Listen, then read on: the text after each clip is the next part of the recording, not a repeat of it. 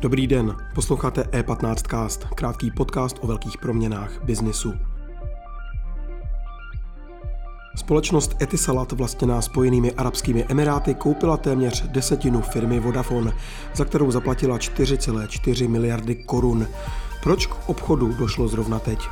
V dalším díle E15 castu o tomhle nákupu mluvil Nikita Poljakov se spolupracovníkem E15 Ondřejem Malým. Nejprve ale tip z webu e15.cz. Čeští producenti vepřového a drůbežího masa zápasí s vysokými cenami energií, krmiva, ale i s nespravedlivými cenami ze strany supermarketů. Ačkoliv ministerstvo zemědělství a Evropská unie farmáře podporují zvláštními zálohami i dotacemi, někteří producenti upozorňují, že i přesto musí svou výrobu omezit či dokonce na nejnákladnější chovatelské období zastavit. Celou zprávu si můžete přečíst na webu e15.cz. Teď je čas na rozhovor Nikity Poliakova dnes s Ondřejem Malým.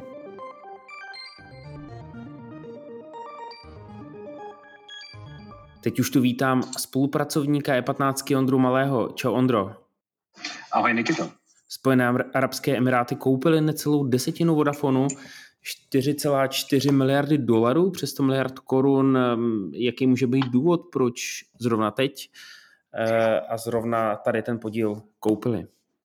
Já bych to upřesnil, koupil to největší uh, emirátský operátor Etisalat, který je teda samozřejmě vlastněný uh, emirátskou vládou jako majoritním akcionářem.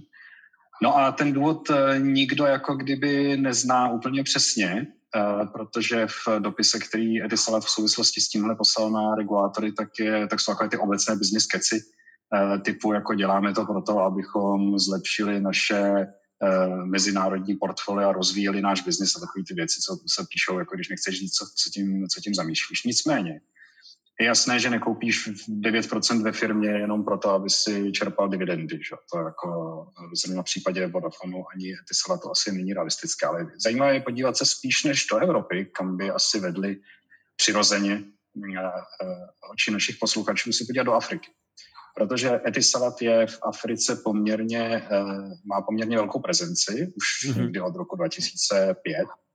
Eh, a jsou v takové té jakoby frankofonní části Afriky. Oni jsou v Beninu, v Burkině Faso, Středoafrické republice, pobřeží Slonoviny, Gabonu, Mali a podobně.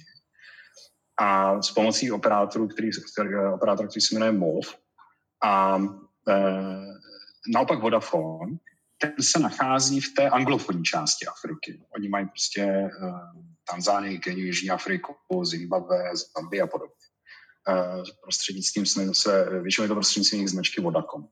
Mm-hmm. A uh, nabízí se úplně jako skom, skombinovat vlastně uh, know-how minimálně a těchto dvou firm, nebo prostě případně nějaké, udělat nějaký společný Eh, společný nákup nebo, nebo společné obchody, například co se týká roamingu a podobně, který je jako pro operátory samozřejmě nejen jako výdělečnou, ale i ztrátou záležitostí.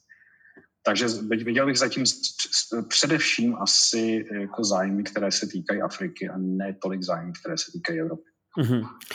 Zároveň dluh eh, té firmy je obrovský, je to asi bilion korun, 44 miliardy eur.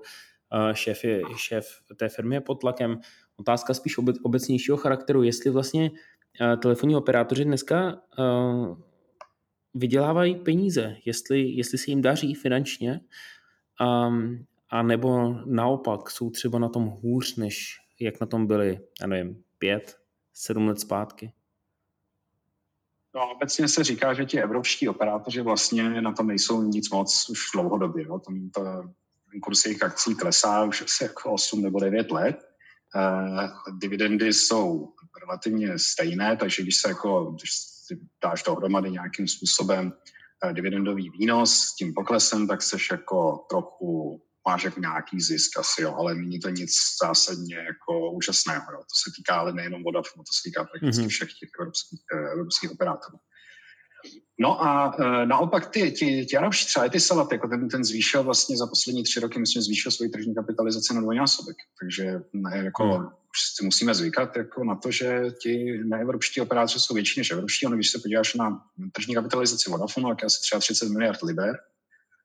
A Etisalat ten má 250 miliard dirhamů, což je asi v přepočtu na liber asi 40 miliard liber. Takže Etisalat je dneska větší než, větší než Vodafone.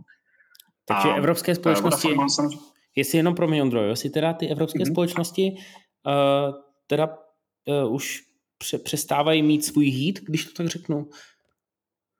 V tomhle Hele, jako, eh, Já jsem možná sentimentální, takže mám furt, jako, furt si myslím, že je tam jako hodnota poměrně velká. Oni, oni, se, oni se samozřejmě jako enormně snaží tu hodnotu nějakým způsobem uh, z, toho, z toho dostat pro akcionáře. Jo. A to není samozřejmě jenom, jenom skrz jako nějaké zvyšování cen a podobně. Jo. To je prostě i třeba z toho, co vidíme teďka, nebo co jsme viděli předloni, loni, teďka Eh, třeba to oddělování pasivní infrastruktury je aktivní, kdy vlastně se zvyšuje ta využitelnost věží těch operátorů, protože tam podávat i nějaké jiné hráče. To teďka třeba udělat mobile. A Vodafone to udělal už před dvěma lety do společnosti Vintage Towers, která působí vlastně v skoro celé Evropě. Takže jako oni se oni vážně snaží, ale je pravda, že jako někteří investoři mají samozřejmě pocit, že se snaží málo, že proto tam má Vodafone teďka tam má tu bež v kožiše, Eh, v podobě, myslím, že se jmenuje Ceruvian nebo nějak takhle, to je aktivistický investor, kterým do toho chce mluvit s nějakým nespecifikovaným podílem. Teďka eh, ten Etisalat je jako otázka, eh, co bude dělat, protože on specificky řekl, že nechce převzít celý Vodafone a nechce ani do, do toho boardu Vodafone, což samozřejmě se může ale za pár měsíců úplně libovolně změnit, protože jako, jak, jsem, jak jsem říkal už na začátku, 10% si nekupuješ proto, že chceš někam ulít dirhamy, ale kupuješ se, protože chceš mít na tu firmu nějaký vliv nebo chceš z toho mít nějaký zisk. Mm-hmm. Hele, a dá se uh, nějakým způsobem vztáhnout tuhle tu situaci k uh, tomu, co se děje v Česku a českou pobočku Vodafonu? Um, je strategie Vodafonu stejná pro um, regiony, nebo může to ovlivnit tato akvizice uh, český Vodafone?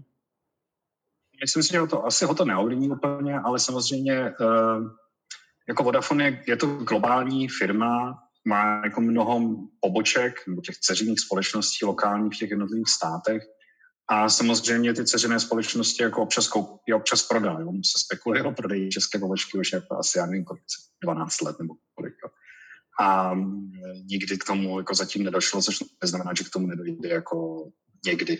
jo, jako no, tak, ta, uh, není vůbec vyloučené, že, že, že Vodafone se eh, zbaví některých ze svých poboček a bude z peníze, které tak vydělá, může investovat třeba do Afriky, jo, kde samozřejmě ta návratnost nebo ta, ta, ty možnosti jsou, jsou daleko lepší, protože zatímco náš usedlý trh už neslibuje nějaký zásadní růst, tak eh, v Africe pořád pochopitelně vzhledem k tomu, že jsou to procese rozvíjející eh, země s velkou mírou rizika, tak tam ten růst je potenciálně mnohem vyšší. Hmm. Ondřej, eh, díky moc, díky za tvůj čas a přeju ti pěkný den. Taky děkuji a mě se krásně, tam. A nashledanou. Díky za pozornost. E15cast můžete poslouchat ve všech podcastových aplikacích a na webu e15.cz.